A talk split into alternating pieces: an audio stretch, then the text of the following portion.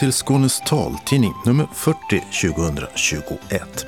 Utgivningsdag torsdag den 7 oktober. Solen gick upp 7.22 i morse och går ner igen klockan 18.27. I varsin studio i Malmö sitter Mats Sundling och Dodo Parikas och fjärrtekniker är Martin Holmström. Och det här är innehållet. Minskad smittspridning en vecka efter att coronarestriktionerna slopades. Till sist blev det av. Lund bytte färdtjänstutförare efter många års problem. Och det började fungera bättre direkt, säger färdtjänstchefen i kommunen. Ja, de flesta coronarestriktionerna togs ju bort i förra veckan. För färdtjänsten i Malmö betyder det att det nu är slut på möjligheten att åka ensam. Medan Skånetrafikens serviceresor planerar låta fler samåka i bilarna. Om pandemin inte tar fart de närmsta veckorna. Skönt att äntligen få träffa folk. Eller coronaläget är fortfarande för osäkert. Ja, reaktionerna bland eh, våra läsare är olika på att restriktionerna försvann. Beige, brunt och breda byxor. Ja, det hittar vi höstens klädmode för damerna. Öppnat och stängt med kulturhus och danspalats. Föreningen för synskadade konstnärer och hantverkare har fyllt 50 och firar med en utställning. Evenemangstips sedan med syntolkad Bondfilm och synskadad författare. Och en kalender på det med Jesus musikal och amerikansk vit käpp. Anslagstavlan med regionala och lokala meddelanden och ändringar i kollektivtrafiken. Idag delar sydvästra, mellersta och sydöstra Skåne på tavla och upplaga. Och allra sist kommer redaktionsrutan. Vi börjar med coronasituationen som i tisdags när vi gick in i studion såg ut så här. I förra veckan slopade ju Folkhälsomyndigheten de flesta av sina rekommendationer om till exempel publiktak och hur många som får vistas i samma rum. Och kanske som väntat har många varit ute och festat och träffat folk. Antalet skåningar som har smittats med covid fortsätter ändå gå ner, fast i långsammare takt än tidigare. Det berättade Smittskydd Skånes Eva Melander på tisdagens presskonferens. Den senaste veckan har i snitt 58 personer om dagen smittats och det är fem färre än veckan innan. Minskningen är alla åldrar utom bland de som är mellan 40 och 50 eller 80 plus. Och antalet inlagda på sjukhus med covid har minskat och det är mer. Från 29 personer för en vecka sedan till 15 i tisdags. Vaccinationen av barn i åldrarna 12 till 15 år börjar nu på måndag den 11 oktober. Det blev klart i förra veckan. Och innan dess ska barnen och deras vårdnadshavare bli kontaktade av skolan. Båda föräldrarnas samtycke krävs för att bli vaccinerad. Vaccinationerna ska sedan göras på skolorna i vårdcentralers regi. Och totalt 67 000 skånska barn är aktuella. Den 16 oktober kommer alla vårdcentraler ha öppet hus. Och förhoppningen är att fler av de hundratusentals skåningar som inte vaccinerat sig ska dyka upp för en spruta. Och som vi berättat tidigare kommer en tredje dos att erbjudas i första hand alla som är över 80 år, eller bor på särskilt boende, eller har hemtjänst eller hemsjukvård. Men planeringen av det blir klar först senare, sa vaccinsamordnaren Per Hagstam i förra veckan och därvid är också i talande stund. Och rekommendationen från dem är fortfarande att det är viktigt att bete sig på ett sätt som minskar riskerna. Som att undvika trängsel, stanna hemma om man känner sig sjuk och förstås tvätta händerna. Lund har bytt färdtjänstutförare från Cab Online och Sverigetaxi som kört i många år till Telepass. Något eh, som både resenärer och kommunen haft anledning att se fram emot. I ett inslag för en månad sedan hörde vi om att det återigen var stora problem med bilar som var sena eller inte kom alls, med upprörda och förtvivlade resenärer som följd. Men sen Telepass tog över i fredags fungerar allt bättre. Det säger Lunds färdtjänstchef Per Tranström. Det har gått eh, jättebra såklart inte utan en del mindre incidenter men överlag är vi jättenöjda. Det rullar på bra, vi upptäcker små eh, misstag. Telepass och DRT, deras underleverantör framförallt som har beställningsmottagning, är väldigt receptiva, justerar. Eh, all information om resenärerna finns inte med från Carbon Line, deras register. Vi registrerar storlekar på rullstolar och lite eh, annat, arbetsreseadresser. Lite mindre justeringar, eh, sånt som man får räkna med. Men eh, trafiken flyter på bra, punktligheten verkar vara hög. Nu är det också lite kort tid, eh, jag har inte hunnit summera det men vi har fått övervägande positiva reaktioner från resenärerna. Verkar ha fått bra förare anställda än så länge. Man ringer och meddelar om man trots allt skulle vara sen, vilket eh, folk uppskattar. Så överlag väldigt positivt. Och det här har vi väl kunnat gissa att ni har sett fram emot rätt länge. Är det lite äntligen-känsla? Ja, den, den, juridiska processen är ju egentligen inte riktigt avslutad men visst har vi sett fram emot det här skiftet. Vi har gjort den ena direktupphandlingen efter den andra för vi kände inte att vi hade något alternativ tidigare. Men nu blev det läge att byta och eh, vi är jätteglada att Telepass kunnat ta över. Bättre leverantör hade vi nog inte kunnat önska oss. Sen kommer inte allting att vara perfekt och vi jobbar med att förbättra oss. Men vi har ett mycket, mycket bättre utgångsläge idag. Så övergången har gått bra. Vad är det som talar för att det kommer att fungera lika bra i fortsättningen, eller bättre? Ja, alltså den, den stora skillnaden är ju att det finns ett visst antal bilar som bara kör, och förare som bara kör färdtjänst i Lund. Det är inte så att man kan sticka emellan och köra privat taxi eller åka ut till Sturup och ta något annat uppdrag emellan. Förarna har i princip en fast månadslön. De kör som de blir uppmanade, som det är planerat. Det finns en helt annan, helt annat lugn och kontinuitet i verksamheten. Sen har vi upptäckt att vi har kanske trots allt lite för få bilar. Det hoppas vi kunna rätta till lite grann här de närmaste dagarna. Vi vet inte riktigt hur stor resandevolymen kommer att bli. Men eh, vi kommer att öka antal bilar i takt med resandet ökar så att säga. Det finns ingen begränsning i avtalet på det viset. Nytt är också att det går att beställa färdtjänsten via en mobilapp. En möjlighet som inte funnits förut där. Hur är efterfrågan på den? Eh, det är många som har frågat. Tyvärr kan jag inte riktigt säga vad många betyder men vi upplever att det är många som har registrerat sig för appen, ringt och frågat och eh, laddat ner den och börjat använda appen. Sen kan inte alla använda men eh, den stora fördelen är ju att man kan få bekräftelse på att allting är rätt bokat, att bilen kommer. Det är lätt och smidigt att avboka om man skulle behöva göra det. Så det är, det är många fördelar men eh, trots allt inte för alla. Men uppskattat för de som kan. I förra veckan så slopade Folkhälsomyndigheten rekommendationer på ja, en lång rad områden. Och eh, det har gjort att samhället har öppnat och en del färdtjänstutförare har slopat ensamåkningen. Hur tänker ni i Lund kring det? Den slopade vi eh, lite tidigare i Lund faktiskt då eh, Cabaline inte hade tillräckligt med bilar överhuvudtaget. Så en utökad eh, ensamåkning fanns inte möjlighet till det. Så vi bokar som vanligt. Det har vi inte fått några reaktioner på faktiskt. Utan det var mer att eh, det kom inga bilar alls. Man kunde inte boka överhuvudtaget. Det var det stora problemet vi upplevde de sista månaderna här. Så folk var kanske tacksamma över att få åka överhuvudtaget? Då? Ja, det är lite den känslan jag har haft. Däremot så har vi eh, tillgång till munskydd både för förare och passagerare i bilarna. Det är den enda liksom, kvarvarande åtgärd vi har just ur pandemisynpunkt.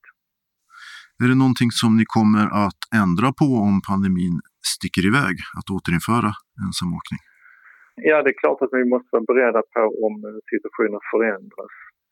vi kan ju inte så att säga, gå ut och tvinga förarna att vaccinera sig till exempel. Vi kan inte fråga om de är vaccinerade. Nu tror jag de allra flesta är det.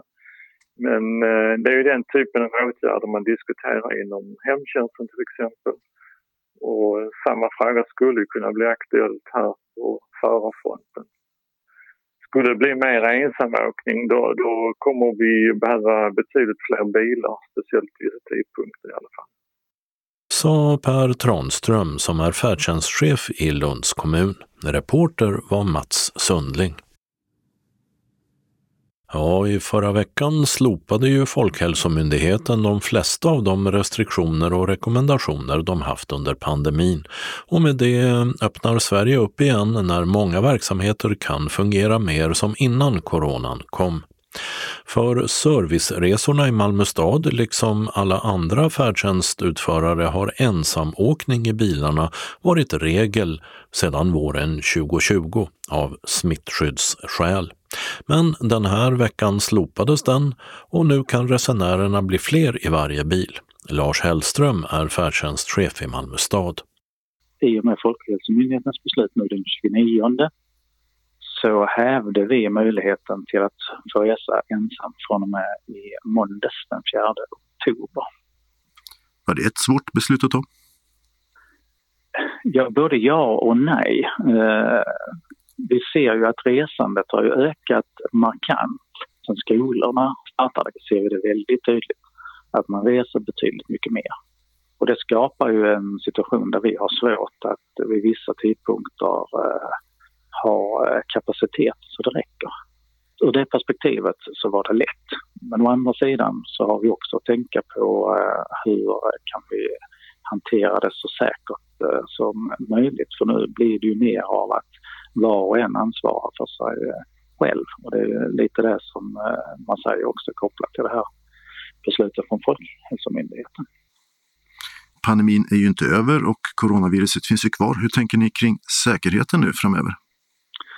Där har vi en rekommendation till våra resenärer att eh, man försöker undvika att ta med sig eh, medresenärer. Man har ju rätt att göra det.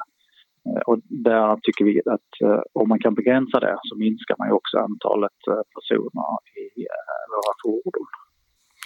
Om man känner sig orolig eller om man har en sjukdom som gör att man tillhör en riskgrupp eller så, vad gäller för dem? Först och främst måste man ju alltid tänka på om man eh, verkligen måste göra den resan man har tänkt sig. Vi ser ju att eh, väldigt många reser väldigt frekvent nu. Och det har vi ju tolkat som att eh, då börjar man röra sig mer ute i samhället. Eh, man har kanske vaccinerat sig och då ökar resandet. Det ser vi en tydlig trend på. Men man ska ju ändå försöka överväga, är det nödvändigt att jag ska resa? För att reser jag i färdtjänsten och inte i grunden är ensamlegitimerad så kommer jag ju att resa med andra. Och det är här vi, vi säger då att eh, man ska försöka begränsa med att ta med sig medresenärer för då försöker vi minska antalet eh, som befinner sig i, i fordonet. Sen, eh, vi har ingen rekommendation som säger om man eh, ska använda munskydd utan det är upp till var och en så då kanske jag ska använda munskydd i bilen. Jag måste själv pröva om jag kan resa. Så då tänker jag mig att om man sitter och hostar då kanske man inte bör åka färdtjänst? Nej, det, det är ju den allmänna rekommendationen som fortfarande finns att uh, har jag symptom uh, som kan, kan vara av förkylningskaraktär så ska jag försöka stanna hemma. Nu är det som du säger många fler ute och rör på sig. Det kan ju betyda en risk att eh, smittspridningen tar fart igen. Vad händer då? Då eh, har vi den möjligheten att vi kan backa tillbaka det beslutet vi har tagit utan vi kommer att följa situationen väldigt noga.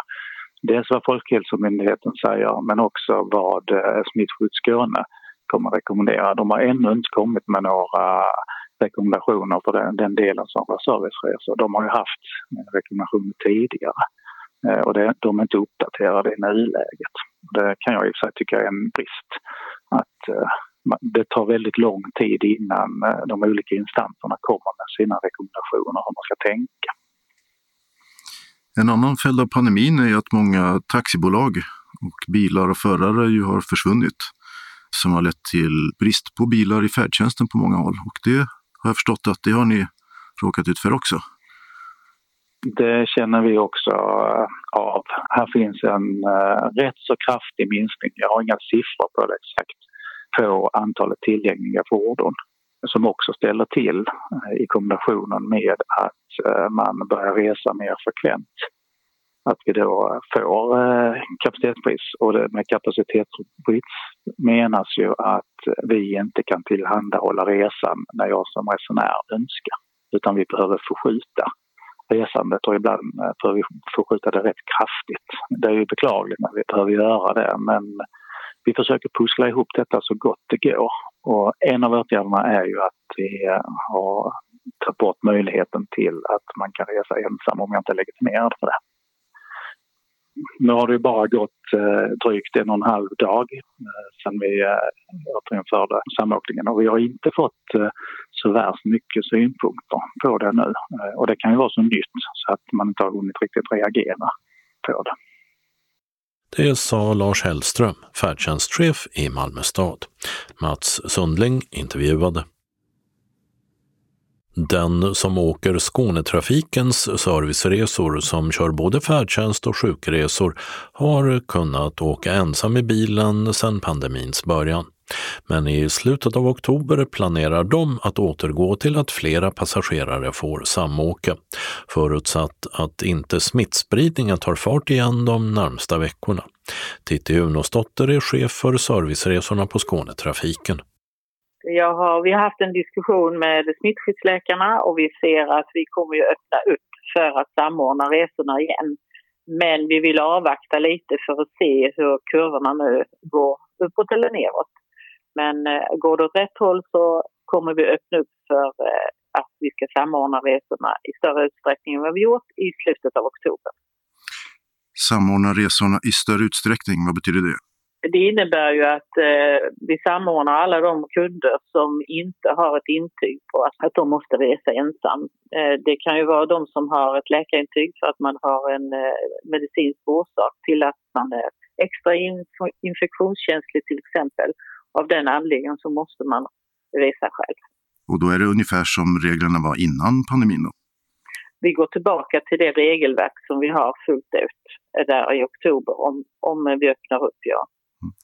Om, säger du, vad är det som kan få er att ändra på det?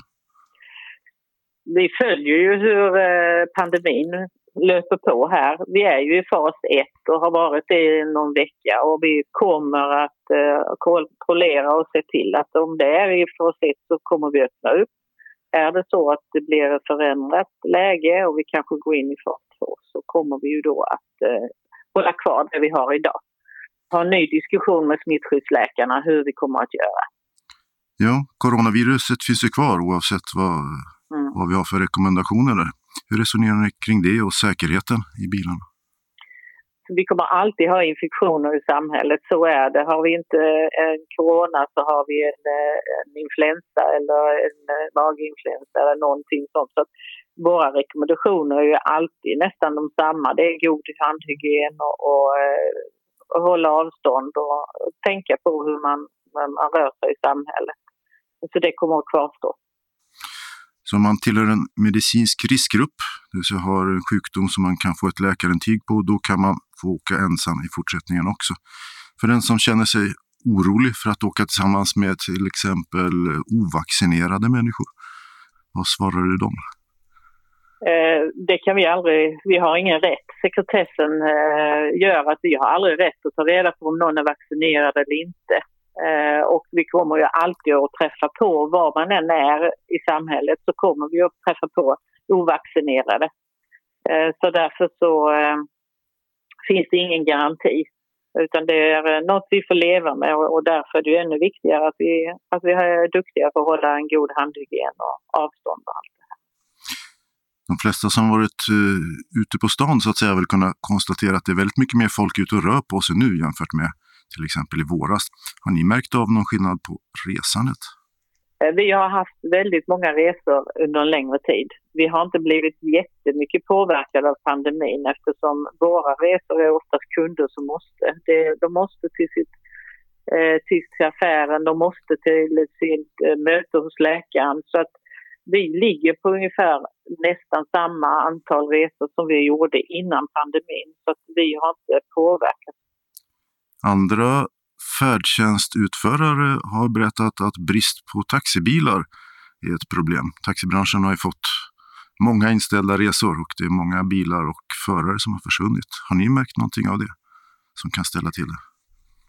Eftersom vi gick in rätt så snabbt med att man har eh, en ensamresa, att inte samordna resorna så blir ju ett, eh, antalet resor mindre utan vi, som jag sa innan, vi har legat kvar på ungefär 5500-6000 resor per dygn.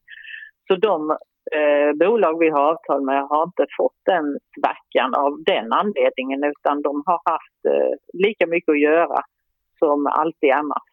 Mm. Så ingen brist på bilar för er del då?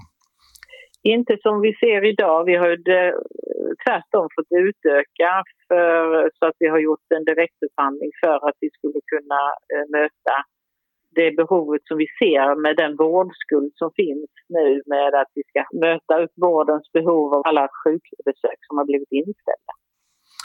Ja, apropå sjukbesök, den som nu till äventyrs har en eh, sjukdom som påverkar immunförsvaret och då skulle vilja åka ensam och behöva läkarintyg. Ja, vad ska man göra? Ja, man kontaktar ju sin läkare och så gör de den medicinska bedömningen. Idag så är det ju oftast de som är, har dialys cytostatika eller strålbehandling. Det är de kriterierna som oftast vi, eh, läkarna skriver ett intyg. Mm. Och när ska man skicka in det till er så att man kan fortsätta åka ensam?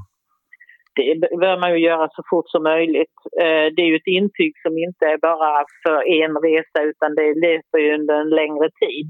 Så att det är väl bra att se till att det intyget kommer på plats så fort som möjligt. Och det finns ju eh, information på vår hemsida. Man kan gå in på 1177 och få de här, eh, ta fram de intygen så att man har det till hands och kunna få dem ifyllda av vården. Sa Titti Unosdotter, chef för Skånetrafikens serviceresor. Reporter var Mats Sundling. Ja, olika restriktioner har avlöst varandra under en lång tid på grund av pandemin. Hur många man får sitta kring ett bord, hur många som får umgås, besöka kulturevenemang och så vidare. Men den 29 september togs de som bekant i stort sett bort. Nattklubbarna öppnade och på teatern sitter man sida vid sida. Vi har pratat med två synskadade personer som har olika förutsättningar om vad de tycker om att restriktionerna i samhället slopas. Först Eva Melin i Lund som tror att det tar ett tag att vänja sig vid det nya. Jag känner att jag eh, träffar människor eh, oftare, vågar gå ut i butiker och handla, även om jag inte gör det särskilt ofta. Vågar gå hem till folk och träffa folk. Eh, det känns mycket, mycket lättare. Det känns nästan som vanligt, kan jag säga. Är det något annat du gör än att gå i butiker och så som du har låtit bli ja, att göra? går på handboll i arenan i Lund, eh, vilket jag inte har gjort på två år nästan. Där det är publik och det är ju fantastiskt roligt att kunna göra det och kommer att gå på en konsert så småningom också. Så att det, det känns bra. Och du är inte rädd för att eh, bli smittad? Nej, det är jag faktiskt inte. Nu är det väl på vad jag har förstått att jag kan komma i fråga att på sikt få en tredje spruta också. Men jag hänger inte riktigt med längre på alla, allt som sägs om det, vaccin och pandemi nu längre. Men eh, nej, jag är inte rädd att bli smittad. Vad behövs för att du ska känna dig precis som vanligt? Jag tror att det gäller att jag får vänja mig vid att kunna göra saker som jag har gjort innan. Allt kommer inte på en gång utan att nu kan man röra sig, tycker jag, fritt. Men eh, det kommer att ta sin tid. Det är en vanesak för mig, tror jag. Men du, du har också andra uppdrag som du nu gör på ett annat sätt?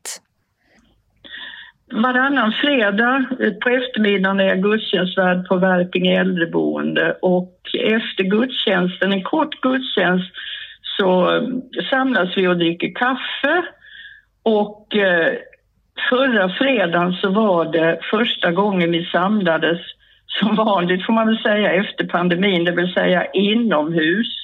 För vi har under hela pandemin vid eh, bra väder ska man väl säga samlats utanför. Det har inte varit gudstjänst direkt men vi har samlats ute och det innebär ju att det har blivit fler som kommer nu när vi samlas inne som vanligt för alla tycker inte om att sitta ute. Så är det och det är fantastiskt att umgås igen med dem. Hur kände du den 29 när man då släppte på rekommendationerna? det kändes som en lättnad på sätt och vis, men det var inget jag tänkte så speciellt mycket på. Ah, nu kan jag gå dit och handla eller nu kan jag träffa dem. Nej, jag, jag tänkte väl inte att det var så stort egentligen. Det gjorde jag inte. Någonting det har medfört är att jag ska åka till Stockholm faktiskt en vecka och träffa gamla klasskamrat. Komma upp till Stockholm och, och känna att man kan eh, umgås. Det ska bli roligt, faktiskt jätteroligt. Så det är en stor grej efter pandemin. Och hur hälsar du på folk? Ja, det blir väl med armbågen för det mesta. En och annan kram har det ju blivit faktiskt. Eller med handen knuten liksom mot den andras hand också. Men det är inte lika mycket kramar så som det har varit innan, det är det inte. Ja, det sa Eva Melin i Lund. Och ett antal mil bort, nästan på gränsen till Blekinge, i Bromölla, där bor Ann-Sofie Karlsson. Och för henne är de borttagna restriktionerna snarare något som gör att hon måste bli ännu mer försiktig. Hon är njurtransplanterad, vilket innebär att hon har ett nedsatt immunförsvar. Ja, jag tycker väl att man kanske har gått lite för fort fram eh, när det gällde att släppa på i princip alla restriktioner. Och det gäller ju kollektivtrafiken och det gäller ju i butiker och sånt, eh, åtminstone vissa. En del har ju kvar det här med plexiglas och markeringar i golvet och de här meddelandena som säger att man ska hålla avstånd och sådär. Men eh, mycket har ju släppt så det märks redan på folk att eh, nu, nu har man liksom släppt all respekt och tanke på avstånd utan det är väldigt tätt i vissa butiker. Hur påverkar det dig att det är tätt? Ja, det blir ju svårare att hålla avstånd såklart. Man får väl sträcka ut käppen lite extra men alltså vissa har inte ens respekt för den. Så att, eh, nej, men det blir liksom lite svårare helt enkelt att hålla avståndet när man inte ser. Men du tillhör också en riskgrupp eftersom du är transplanterad. Innebär det att du är extra försiktig eller?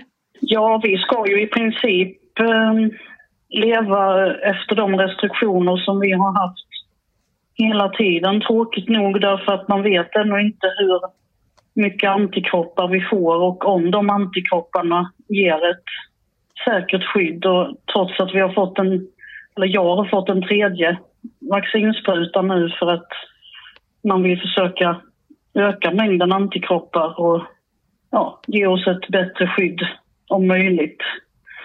Så eh, det innebär ju fortfarande att man får sprita händer och tvätta sig noga och så när man har varit ute bland folk. Och i mataffärer har jag ännu inte vågat gå in faktiskt. Det är väl ett av de ställena där det nu kommer att bli extra mycket trängsel, tänker jag. För att det har det ju varit även under pandemin där man inte liksom har riktigt visat den här hänsynen och, och sådär. Så att eh, det kanske dröjer ett tag innan jag vågar det helt enkelt. Så det här att man släpper på restriktionerna, det blir nästan lite som att du vill hålla dig ännu mer isolerad, eller? Ja, nu blir det ju faktiskt så att eh, nu kommer den stora utmaningen för mig som är i riskgrupp och har så pass nedsänkt immunförsvar som jag har. För det är ju som sagt nu som folk verkligen släpps ut på grönbete så att säga, känns det som. Och verkligen bara ska ut, ska ut, ska ut. Och på konserter och på idrottsevenemang och allt vad det är. Så att ja, jag kan väl säga att den här helgen kommer jag inte vara ute och röra mig sådär jättemycket på stan eller någonting sånt tänker jag utan eh, det här nya, känslan av frihet och så får väl lugna ner sig lite bland folk i allmänhet. Sen kanske man kan börja gå ut lite mer, men ändå med stor försiktighet. Vad ska hända för att du själv ska känna att du får gå ut på grönbete? Men det är väl just att vi har en uh, större vaccinvilja bland befolkningen för att det är ju fortfarande en stor del människor som inte vill eller inte vågar vaccinera sig. Både bland yngre och äldre. Min generalläkare var ju inne på det också att eh, det krävs en större vaccinvilja fortfarande för att vi som transplanterade överhuvudtaget ska kunna känna oss någorlunda säkra, menade hon på.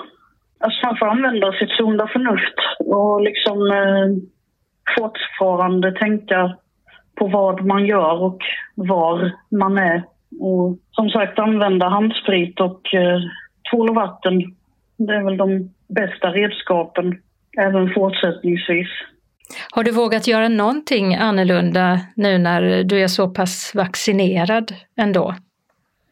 Ja, jag har bott på hotell en gång och jag har eh, varit på ett köpcenter och det var då jag insåg att folk inte längre tar någon hänsyn till att vi fortfarande har pandemi och att man kan bli smittad fast man är vaccinerad och smitta andra.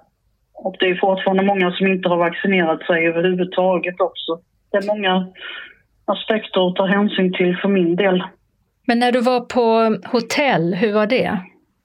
Men det upplevde jag ändå som ganska säkert för då hade de fortfarande kvar det här med att man skulle bestämma tid för när man skulle äta frukost och de hade handsprit och sånt utplacerat överallt. Och ja, men det var väldigt rent på rummen och sådär så att jag upplevde väl där att man hade väldigt högt och bra coronatänk fortfarande för det var i juni då. Men nu vet jag inte riktigt hur det är.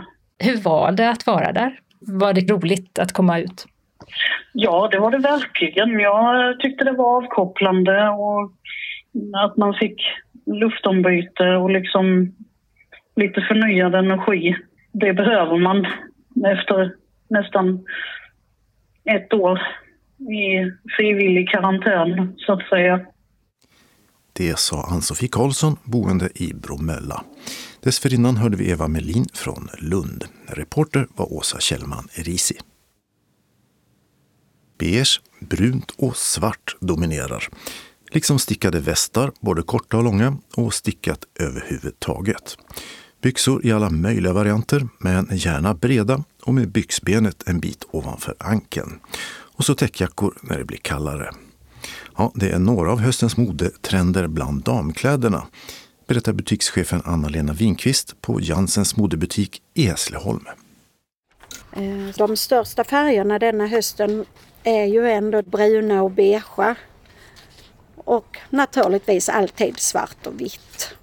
I sommar har man sett väldigt mycket blommiga, stora klänningar, fotsida saker. Var det sommaren och nu är det borta eller?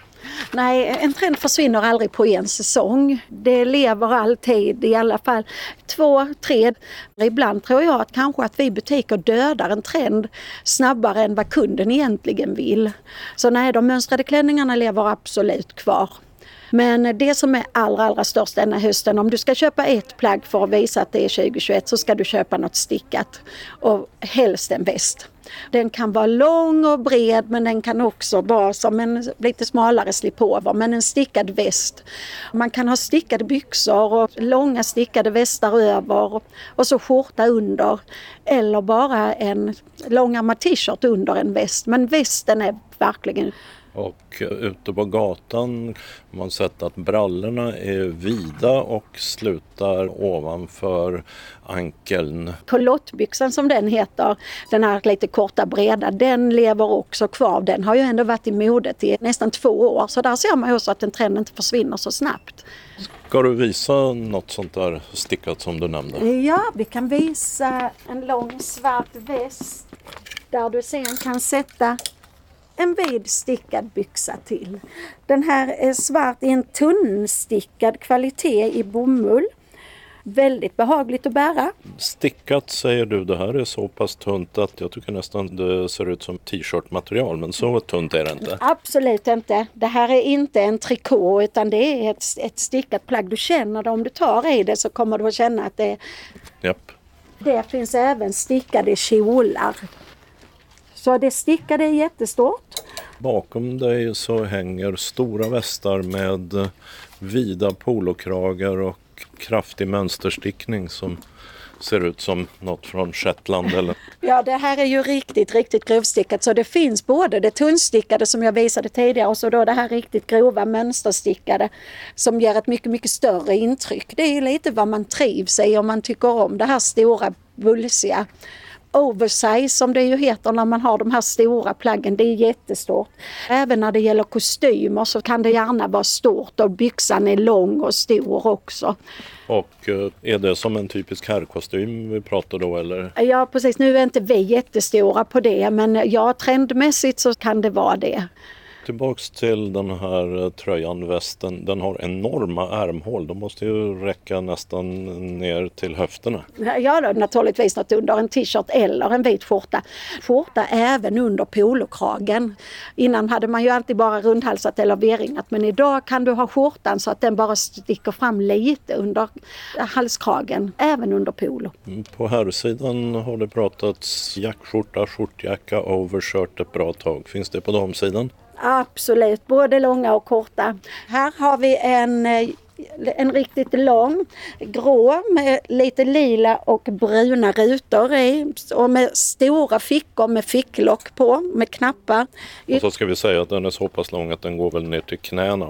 Ja, drygt skulle jag säga till och med. Det beror ju på hur lång man är. Här har vi en djurmönstrad leopardmönstrat va? Precis, som går i brunt också med de här stora fickorna med ficklock med knapp. Fast det är inte fickor man stoppar händerna i utan det är uppe Nej, i brösthöjd? Bröst, bröstficka ja. Men också sån här oversize, lite större modell. Så att här kan du lätt ha de här grova stickade plaggen under.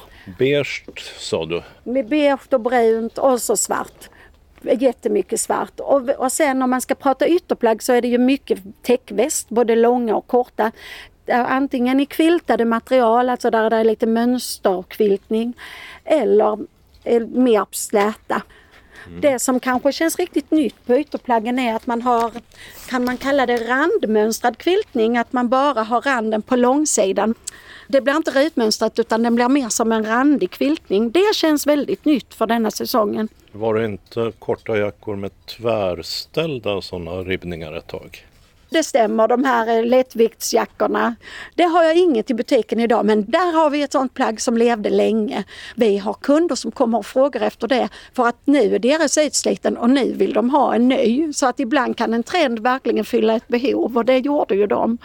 Men nu får de ta ribborna på andra ledden istället? Det får de göra och så har jag tyvärr ingen så kort heller som de var. Ska vi se. Det. Men här är rena täckjackor, täckkappor med stora... Nej, titta det är en väst ju. Det är väst också. Det är väst men vi har ju stora, alltså vanliga täckjackor också. Nu är vi ju på den lite yngre sidan av vår butik. Lite mindre storlekar och så. Sen bestämmer inte jag vilken ålder en kund ska handla i men oftast är det mer de yngre som handlar på denna delen av vår butik. Men när du säger mindre så allt är relativt. Det är ju ändå rätt stora ja, grejer. Ja, fast det kan ändå kännas fel när man, om man tar en i rätt storlek så blir det ändå kanske inte riktigt rätt. Så vi går bort och tittar i andra änden. Här har vi lite mer traditionella ytterplagg kanske. A-linjeformade kappor med, eh, med lite päls i kragen. Typ av ett plagg som vi har i butik alltid och det finns alltid kunden som inte vill vara supertrendig utan vill köpa sig ett rejält plagg som den kan ha många år. Och päls betyder inte päls utan det är fuskpäls? Det är absolut fuskpäls. Mm. Men nu får jag erkänna att Eh, jag ser bara små skillnader mellan det som var där borta, det du kallar ungdomligare och det här. Det här är lite större, liksom lite enklare. Får. Ja, men om jag satte på mig plaggen så skulle du se att där behöver jag ta storlek large och i denna delen så klarar jag mig på en 38-40. Men det är ju därför vi personalen finns i butiken för att lotsa kunden rätt efter vad den frågar efter. Och eh, färg, eh, här finns lite mer färg. Du har knallrött bakom dig och rosa, lite grann vinrött. Rosa vinrött ja och sen men övervägande är det ju ändå det bruna och svarta beigea. Och rutiga byxor har vi också. Både smala och där kommer någon bredare också. Och eh, bakom dig så ser jag någonting som ser ut som mormors persianpäls. Ja, äkta fuskpäls det också. Ja, där, där har vi en sån grej. Pälsen var stor förra året men det är den i år också. Men naturligtvis syntet men det ser, det ser verkligen ut som du säger som en persianpäls. Inte långhårig päls utan en lite lurvig. Det var någon som sa att det liknade deras pudel. Och, och finns i beige och i svart. Det stämmer ja. Nu har vi pratat mycket ytterplagg men om eh, damerna ska vara vardagsfina, vad gäller då? Man ska köpa sig något stickat även till vardagen. Liksom. Sen finns det ju alltid vanliga t-shirtar i lite mönster och tunnstickat i mönstret. Det ju, hänger ju fortfarande kvar. Det har absolut inte försvunnit. Så någon, någon mönstrad topp och en kofta. Vad är kjollängden förresten? Jag ska erkänna att jag har bara fått hem en klassisk nedanför knät-kjol än så länge. På grund av pandemin har vi ju problem med leveranserna, det är ju så. Hur har det varit med kundtillströmningen under pandemin? Det har varit fruktansvärt tråkigt. Vi har varit eh, korttidspermitterade. Detta är en butik på, vad har vi, nästan 600 kvadrat och vi har jobbat ensamma. Så vi är väldigt, väldigt tacksamma nu att det känns som att det är över och att kunderna vågar komma tillbaka. Här håller jag i en bomullstopp i, vad kallar vi detta mönstret? Diagonala rutor, dubbla rutor. Det här är en klassiker, en kvartsarmad topp som passar hemma. Man ska kanske ha händerna i diskbaljan, en trekvartsarm så att det blir jättebra. Här visar jag en vit lång skjorta med en grovstickad väst över. Återigen jättestora ärmhålor. Ja då. Och eh, skjortan utanpå? Absolut lager på lager. Stoppa inte ner skjortan när du har västen utanpå. Hur är det? Är det någonting som uh, är totalt no-no i din värld? Nej, det här ska du ta på dig. Oj, då får jag ju tänka om jag skulle reagera om jag mötte någon på stan om de hade det. Nej, och det är lite härligt att vi ändå har blivit så individuella i att man får vara sig själv idag. Modet är inte så strikt längre. Innan var det ju alltid så att det är byxorna smala, då ska alla ha smala byxor. Men idag ser du ju båda delarna. Så att vi har ju gått mer till individualismen, att man får vara som man är. Och det är ju tufft för att vara klädhandlare för det innebär att du måste ha smala byxor, du måste ha breda byxor så att du får ju köpa in mer. Det ser jag ju på, alltså på, vår jeanssida. Jag har ju modeller som är helt raka men jag har de som är lite smalare och sen har jag riktigt smala. Men kan du säga att något går bättre än det andra om vi håller oss till jeansen? Nej, det kan jag inte för att det, har, det är så att det är en smaksak.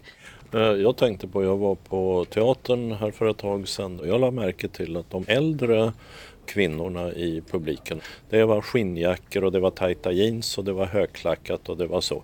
Medan 20-åringarna såg ut som tanterna när jag var barn. Sedesamma blusar och det var halvlånga raka kjolar och väldigt prydligt.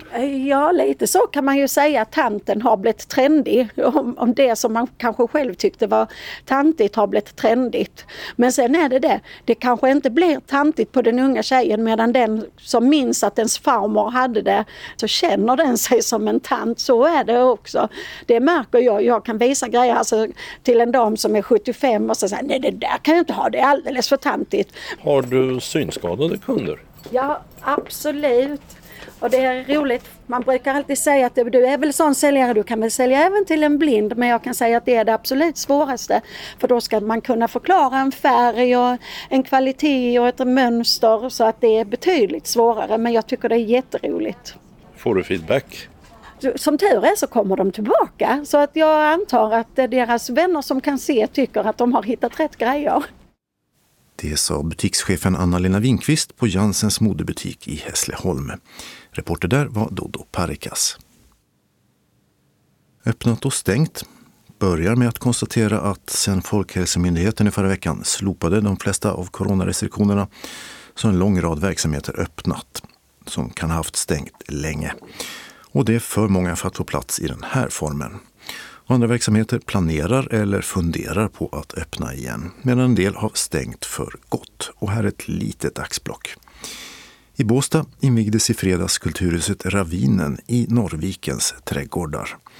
Det har tre utställningssalar, auditorium för 250 personer, restaurang, designbutik och en skapande verksamhet för både barn och vuxna. Till våren ska det byggas en skulpturpark. Adressen till Kulturhuset Ravinen är Kattviksvägen 231 och de är öppet onsdag till söndag. I Sösdala i Hässleholms kommun har biblioteket öppnat igen efter att ha haft stängt för renovering sedan i juni. I Löberöd i Eslövs kommun har dansbanan Granbacken slagit upp dörrarna igen efter att ha haft dem stängda sedan mars 2020. I Malmö har den spanska klädkedjan Sara stängt sin butik på Södergatan 18 för gott. Den var i tre våningsplan och öppnade 2004. Sara har kvar sin butik på Emporia i Malmö och den på Väla i Helsingborg. Och bredvid Sara-butiken har Lagerhaus haft en butik på adressen Södergatan 16. Men också den är stängd och bägge lokalerna står nu tomma. Lagerhaus finns kvar på flera köpcenter. Och I Lund har Ikea öppnat en så kallad planeringsstudio på köpcentrat Nova. Till lokalen, som tidigare var en underklädesbutik, kan man komma för att titta och klämma på framförallt köks och garderobslösningar med sakkunnig personal på plats. Det är den andra studion i Sverige som Ikea öppnar och fler städer är på gång. Så till ett jubileum. Sedan 1971, alltså i ett halvsekel, har de varit verksamma. Synskadade konstnärers och konsthantverkares förening, SKKF. Inte riktigt lika länge, men ändå sedan 70-talet har ordföranden Margareta Söderlund varit med. Och under den tiden har det hänt mycket väldigt positiva saker. Eh, dels eh, att vi har lyckats göra en mängd eh, utställningar. Vi har ju ställt ut runt om i Sverige och även i de nordiska länderna. Vi har också deltagit i en kulturfestival i Berlin och i tre städer varav den sista staden var i Prag. Vi gjorde tre utställningar i Sverige på temat Bortom seendet i Linköping, Halmstad och på Malmö museer fick vi ställa ut i tre månader. Och vi har också varit långt borta i Hanoi och gjorde utställning där och mycket studiebesök. Helt fantastiskt. Och eh, nu när det då har gått 50 år med er verksamhet, hur eh, firar ni det? Vi hade en jubileumshelg på Almåsa där vi gjorde en eh, mindre utställning med nio utav våra utställare som var där. Samtidigt hade vi då samvaro, vi gjorde workshop med lera plus att vi hade bjudit in Bea Sefelt som lärde oss att bland annat rika skulpturer av böcker. Och vad krävs för att vara konstnär, konsthantverkare som kan vara med i föreningen och ställa ut? För det första att man är synskadad och eh, jobbar med konst eller konsthantverk. Sedan använder vi oss av en opartisk bedömning för att vi vill bli seriöst mottagna när vi ställer ut med våran konst. Det får till exempel inte ursäktas att vi inte är bättre än så här därför att vi är synskadade. Vi kanske också får göra en del omvägar för att nå resultatet. Och vi ser ju på våra medlemmar som har funnits under årens lopp och de vi har nu att eh, det finns ingen anledning att ge avkall på det professionella. Men hur är det när det gäller medlemmarna och um, om man är professionell i betydelsen att man helt eller delvis kan leva på uh, sitt arbete som konstnär? Det är ju svårt överhuvudtaget i, i samhället att göra det, men hur ser det ut hos er? Det är nog för att jag känner höll jag på att säga, alla medlemmar och jag tror ingen kan leva på sin konst. Men jag tycker också att det är jätteviktigt att man mår bra som synskadad och jag kan bara utgå från min egen del att eh, det berikar mitt liv att ha kunnat eh, skapa under ett antal år och förhoppningsvis fortsätter. När du var med 2008 i Skånes taltidning så beskrev du att du målade och du arbetade med olika hantverkstekniker. Det är 13 år sedan. Hur är det idag? jo, det, det fortsätter. Kanske att det målande är lite mindre beroende på att eh, min syn också har gått ner. Men däremot har jag ju fortfarande inte slutat att leka med en massa material och kan göra mycket taktil konst. Och det är händerna och fantasin och de olika materialen som hjälper mig. 50 år har gått. Vad kommer att hända härnäst? Eh, härnäst är det att vi har lämnat mängder av material och bilder till en professionell dam som kommer att skriva våran eh, historia bilder och intervjuer och mycket annat som kommer ut eh, till våren i bokform. Och sen kommer vi att ha eh, en utställning ganska snart, nu redan i mitten på november, på ett galleri i Skogås. Utanför Stockholm. Precis. Och vi kommer nästa höst att ställa ut i Avesta konsthall, bland annat. En av Sveriges mer framträdande konsthallar på mindre orter. Ja, absolut. Och det är väldigt trevligt. Och eh, vi vill ju försöka sprida våra utställningar runt om i landet. Det berättade Margareta Söderlund, ordförande för 50-årsjubilerande Synskadade konstnärers och konsthantverkares förening. Där hon varit med sedan 1979 och som har ett drygt 20-tal medlemmar. Och den professionella dam som Margareta Söderlund nämnde och som ska skriva SKKFs historia. Hon heter Gilda Stiby Pelkonen, författare till boken Ur historien mot framtiden. 130 års arbete i Synskadades riksförbund. Reporter var Dodo Parekas. Evenemangstips och vi börjar med syntolkad film som man kan ta del av via de vanliga apparna. Först den franska spelfilmen Arvet som har syntolkning och uppläst text för bio. Regissören Mai Wens film berättar om Neige som har en komplicerad familj och ett starkt band till sin morfar Emir som är den som uppfostrade henne. Hon besöker honom regelbundet på ålderdomshemmet men hans hälsa blir sämre och till slut dör han. Emirs bortgång leder till en identitetskris hos Neige och spänningarna inom familjen blir allt mer påträngande. Arvet beskrivs som ett djupt rörande och insiktsfullt familjeporträtt om arv och förlust baserat på regissörens egen historia. Och så har även den senaste Bond-filmen haft premiär med syntolkning och uppläst text för bio även den. Med No time to die, som filmen heter, säger Daniel Craig adjö till att spela Agent 007. Också filmens James Bond har tagit adjö, det vill säga av den hemliga underrättelsetjänsten och lever nu på Jamaica. Men hans gamle CIA-vän Felix Leitner hittar den före detta agenten och ber honom om hjälp för att rädda en kidnappad forskare. Filmen är delvis inspelad i Norge och skulle egentligen haft premiär redan våren 2020. Författarscenen i Ljusets kalender på Malmö stadsbibliotek gästas nu på torsdag den 7 oktober av palestinska Adania Shibli som samtalar med författaren, översättaren och kritikern Hanna Nordenhök.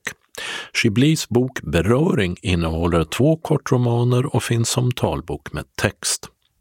Höstens författarprogram avslutas tisdagen den 7 december med den danska poeten och författaren Olga Raun som talar med kulturskribenten Kristina Lindqvist. Av Raun, stavas R-A-V-N, finns romanen Celestine som talbok med text medan Den vita rosen finns som talbok med text samt punktskrift. Samtalen börjar klockan 19 och det finns 240 platser på biblioteket. Gratisbiljetter bokas via Tixter. För den 7 december släpps biljetterna fem dagar innan evenemanget. Nu på lördag den 9 oktober klockan 13 blir det eftermiddagskonsert på Malmö Live.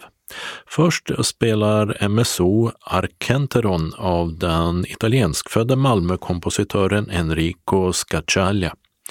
Därefter blir det en stråkmullrande och kontrastrik konsert för kontrabas av Giovanni Bottesini, italienare han med. Och slutligen spelas Edward Elgers Enigma-variationer som trollbundit publiken sedan 1899. Dels genom sin bländande skönhet, dels på grund av den gåta som ligger gömd i musiken.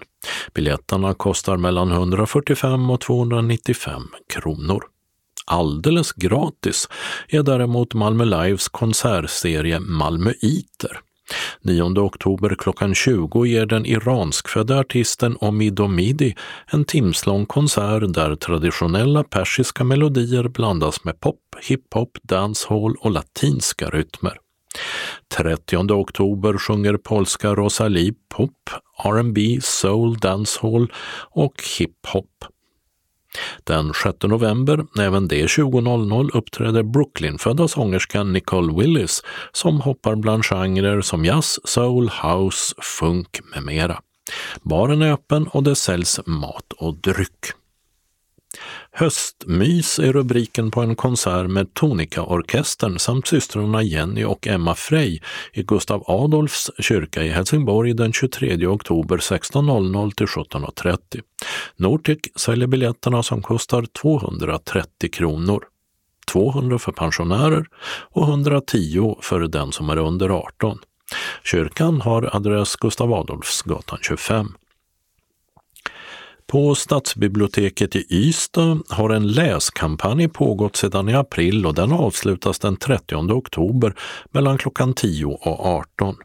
På programmet finns bland annat barnföreställningen Hunden rund med Karin Holström klockan 14 och författarsamtal 15.00 med den synskadade författardebutanten Emma Rävås som var månadens ansikte i Skånes taltidning i oktober 2020. Och klockan 16 så samtalas det med den tidigare akademiledamoten Claes Östergren som var månadens ansikte i december 2015. 17.30 slutligen blir det eldshow med performancegruppen Metamorfos. För mer information och föranmälan kontakta biblioteket på telefon 0411 57 72 90 eller e-post biblioteket ystad.se. Artisten Helen Sjöholm fick sitt genombrott på 90-talet som Kristina i musikalen Kristina från Duvemåla som hade världspremiär på det som då hette Malmö musikteater, idag Malmö Opera. Den 26 november 19.00 uppträder Helen Sjöholm på Helsingborg Arena. Biljetterna dit kostar mellan 380 och 780 kronor. Och den 7 maj 2022 16.00 kommer hon till Malmö Live där de billigaste biljetterna kostar 575 kronor och de dyraste 780. Biljettinformation. Tixter. Telefon 0771 47 70 70 Nortic 0455 61 97 00 Malmö Live 040 34 35 00. Helsingborg Arena 042 10 31 60. Kalendern för årets 41 vecka tar sin början måndagen den 11 oktober då Erling och Jarl har namnsdag.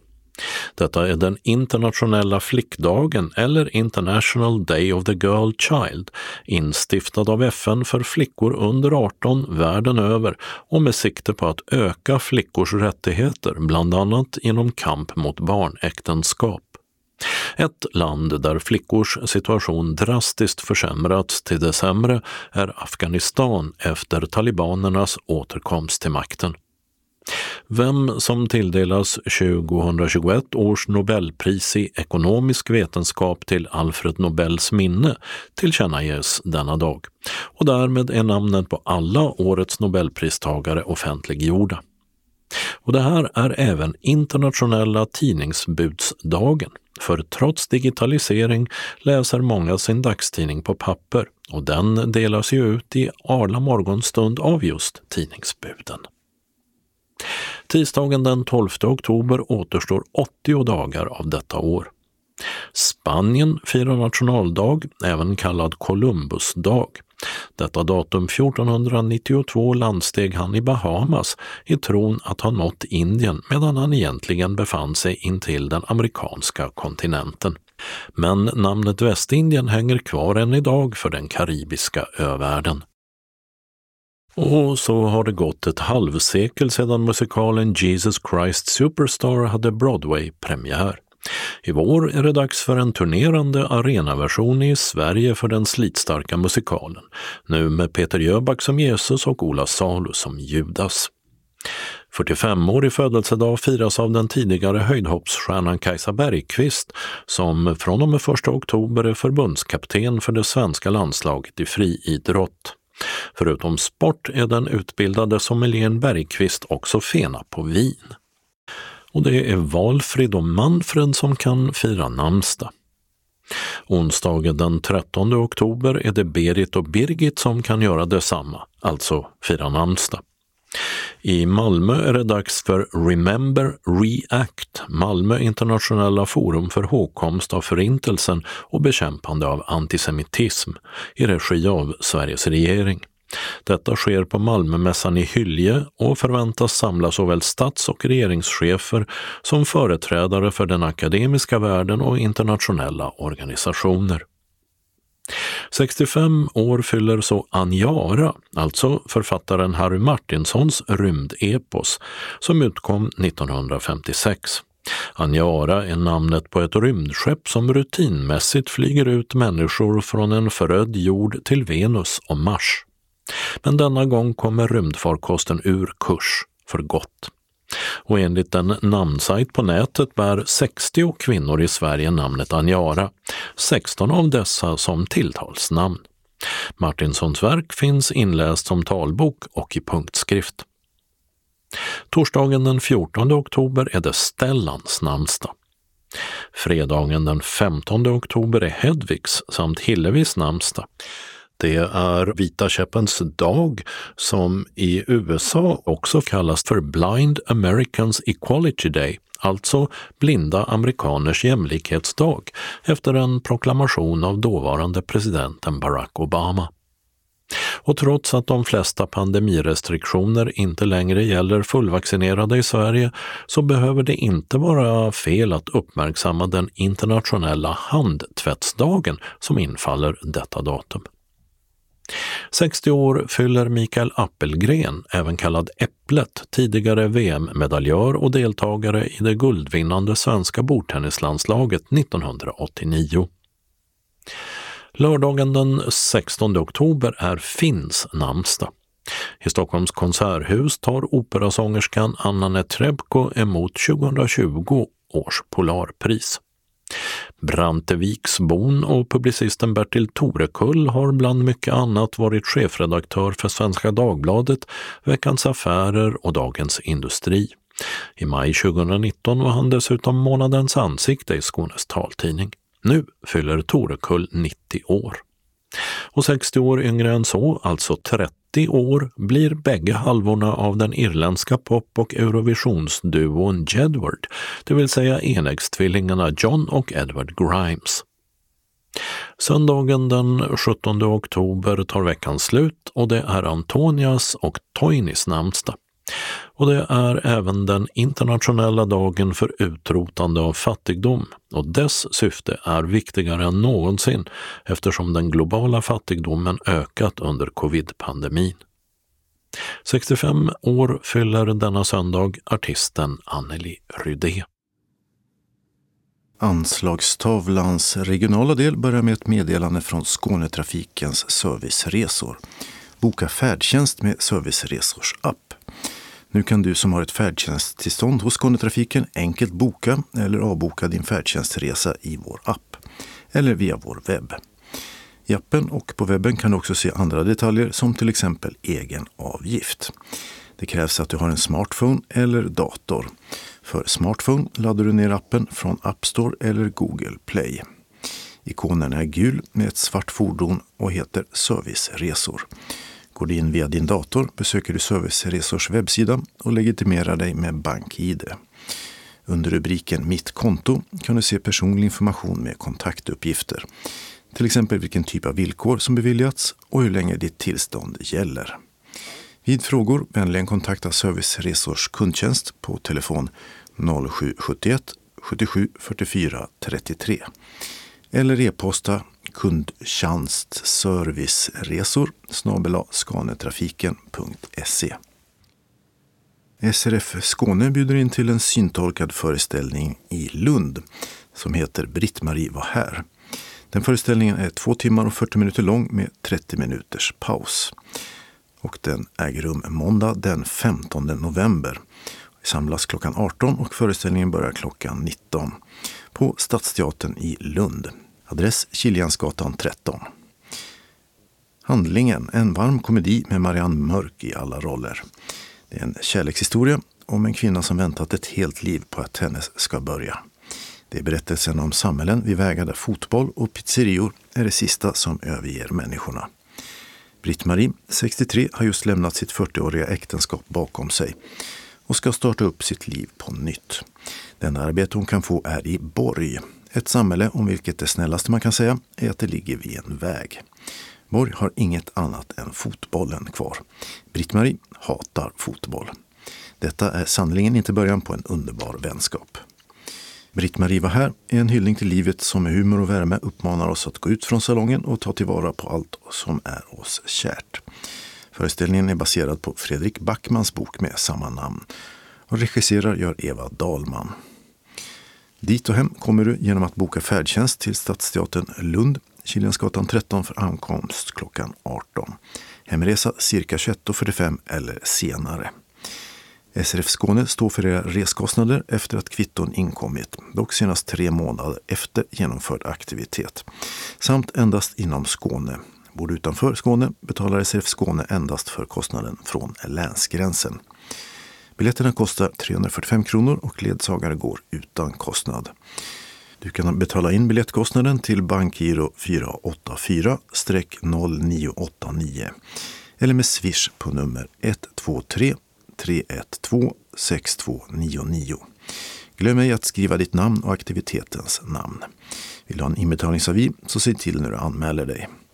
Anmälan sker till SRF Skåne på telefon 040-777 75 eller via e-post till srfskane srfskane.se. Berätta om du har en egen ledsagare med dig eller om du behöver det från SRF. Den får du då dela med någon annan av oss. Någon deltagarförteckning kommer inte att skickas ut. Du får en bekräftelse via e-post eller brev och biljetterna delas ut på plats. Har du frågor eller blir försenad med färdtjänsten den 15 november? Ring Maj-Britt Ryman på mobil 070-324 66 09. Hon hälsar att du blir aldrig lämnad ensam innan en bil kommit och hämtat dig. Vi har ett begränsat antal biljetter och första allmänningsdag är den 7 oktober och den senaste är måndag den 1 november. Hälsar SRF Skåne och Arbetsgruppen för kultur och fritid. Lions Club Kristianstad anordnar med hjälp av SRF Kristianstad Bromölla Världslionsdagen för synskadade. Lördag den 9 november klockan 11 till 15 på Lilla Torg i Kristianstad.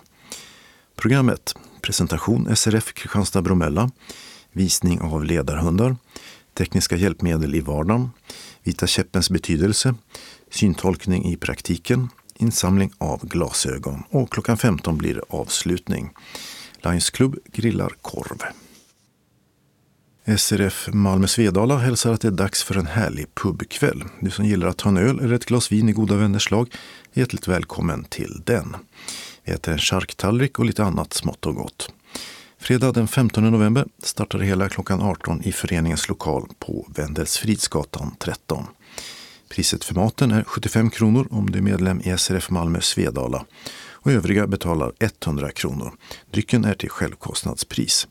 Meddelar vi anmälan om du vill ha alkoholfri öl eller vin så ordnar vi det till självkostnadspris. Du betalar in deltagaravgiften till föreningens bankgiro nummer 192-9645 eller via swish till 123 077 8050. Betalningen för drycken kan du ge antingen kontant på kvällen eller swisha. Om du swishar, glöm inte att meddela kansliet hur mycket och vad det avser. Anmäl dig till kansliet på telefon 040 25 05 40 eller på e-post till info srfmalmo.se senast måndag den 11 oktober. Väl mött hälsar styrelsen. Så har vi ett referat från SRF Ängelholm Båstad. Smarta torskar lurade SRF-fiskare. SRF Ängelholm Båstad utmanade torskarna i Öresund då turfiskebåten MS Linda styrde ut mot djuphålorna vid Ven. Kaptenen ombord, blott 18-årige Erik Svensson, slet med GPSen, ekolodet och styrspakarna för att hålla oss kvar ovanför fiskstimmen i det hårda värdet. Han jobbade frenetiskt med joysticken som styr de två frambackmotorerna och bogpropellen. Avdriften efter de starka strömmarna och den hårda vinden blev bara drygt en halv knop. Gör om det, den som kan. Vi var 15 torskjägare ombord denna onsdag eftermiddag den 15 september. Medan skepparen och hans tre medhjälpare kämpade för att ge oss bästa möjliga service försökte vi oss hålla på benen i den hårda sjögången. Flera hade aldrig eller sällan hållit i ett haspelspö med pilk och sillhäckla. Medan MS Linda stävade ut över de vita gässen fick vi fiskare smak på det väntande fisket nere i kafeterian. Varmrökt och gravad lax med potatissallad och hovmässarsås fick snart upp stämningen. Alla pratade om vem som skulle lyckas överlista Atlantens största torsk. Väl uppe på relingen pumpade man på med spöna så att betena dansade ovanför bottnen. Men inte ett enda ryck i reven avslöjade att någon torsk nappat. De få som fanns lurade oss alla totalt. Erik lyckades till sist hitta några sillstim och då steg jublet ombord när man överlag vevade upp sillarna. När vi i land pratades det redan om att det här gör vi om. Undertecknat Jan-Olov Asp. Vi gör några tillfälliga ändringar i busstrafiken och börjar med en som kanske är permanent. I måndags blev det möjligt att gå in via bussarnas framdörrar igen i Skåne. Utom i två kommuner där facket haft synpunkter på förarnas säkerhet. I Höganäs har man börjat ett arbete på Ljungvägen som fått regionbuss 201 att ta en annan väg. Hållplatserna Ljunghaga och Möllegatan är stängda med hållplatsen Lexikonvägen som närmsta alternativ. Och den ligger på Sporthallsvägen. Och hållplatsen Idrottsplatsen är stängd också den med hänvisning till tillfälliga hållplatser på Götgatan och de ligger cirka 200 meter i nordöstlig riktning. Så ska det vara till den 15 oktober klockan 17. I Sjöbo ska man göra ett arbete på Bussgatan som från måndag den 11 oktober klockan 7 till den 13 oktober klockan 16 flyttar på en lång rad hållplatser för regionbusslinjerna 160, 301, 330, 338, 340, 341 liksom Skåneexpressen 5 och Skåneexpressen 8 liksom också stadsbussarna 2, 3, 4, 5, 8 samt 10. Och det gäller hållplatserna Sjöbo busstation och Sandbäck. Och ändringarna är så många att vi rekommenderar den som ska dit under de här två dagarna att kontakta Skånetrafikens kundtjänst. I Hässleholm slutligen har man börjat arbeta på Kristianstadvägen, vilket stängt stadsbuss 1 hållplats Fisktorget A med hänvisning till Hässleholms central läge K. Fisktorget B ersätts av centralens läge A. Och hållplatsen Borgårdsgatan A ersätts av hållplatsen Tredje Avenyen, läge B. Den 22 oktober klockan 16 ska det vara som vanligt igen. Anslagstavlan för norra Skåne börjar med ett meddelande från Synskadades förening Kristianstad-Bromölla som inbjuder sina medlemmar till kamratträff i Östermalmskyrkans lilla sal på Lasarettsboulevarden 6. Onsdag den 20 oktober klockan 14 till 16.30. Vi spelar bingo och fikar tillsammans. Anmäl deltagande till Tina på telefonen 070-635 41 14. senast onsdag den 13 oktober. Varmt välkomna till en stunds gemenskap. SRF Västra Skåne bjuder först in till Vita käppens dag. Fredag den 15 oktober klockan 13.45 till 16. Vi samlas i föreningens lokal på Vaktgatan 3 i Helsingborg för att vandra på Drottninghög, det vill säga Blåkullagatan, Grönkullagatan och Rödkullagatan och inventera samt lappa elsparkcyklar. Efter promenaden blir det fika i föreningens lokal. Meddela kansliet om du tänker vara med så att vi kan planera fika. Telefonen 042 15 83 93 eller e-posta srf.monica telia.com. Glöm inte den vita käppen. Ledarhundar är också välkomna. SRF Västra Skåne bjuder sen in till gåsmiddag onsdag den 10 november på Söderåsens värdshus klockan 15 till 18. Samling för buss i SRFs lokal på Vaktgatan 3 i Helsingborg klockan 14.15. Deltagaravgiften är 200 kronor för medlemmar i föreningen och 425 för övriga. Vi kommer att få svartsoppa eller annan soppa som förrätt. Sen blir det gås med tillbehör. Till efterrätt serveras äppelkaka med vaniljsås. Ifrån föreningslokal kommer buss från Alternativ Trafik att köra och den rymmer 30 personer. Meddela vid anmälan om du önskar annan soppa och om du vill åka med bussen. Anmäl dig till kansliet senast måndag den 25 oktober klockan 12. Ett inbetalningskort med deltagaravgiften skickas eller delas ut till alla. Välkommen önskar styrelsen. SRF Västra Skåne bjuder till sist in till en vinprovning. Torsdag den 18 oktober klockan 13 till 16 i föreningens lokal i Helsingborg. Deltagaravgiften blir 190 kronor. Då var det dags för någonting nytt i föreningens lokal. Det blir vinprovning med tillbehör. Antalet platser är begränsat till 30 personer. Anmäl dig till kansliet enligt ovan senast torsdag den 4 november klockan 12. Välkommen! Anslagstavlan för mellersta, sydöstra och sydvästra Skåne börjar med en inbjudan, eller snarare uppmaning till alla medlemmar i SRF Lundabygden.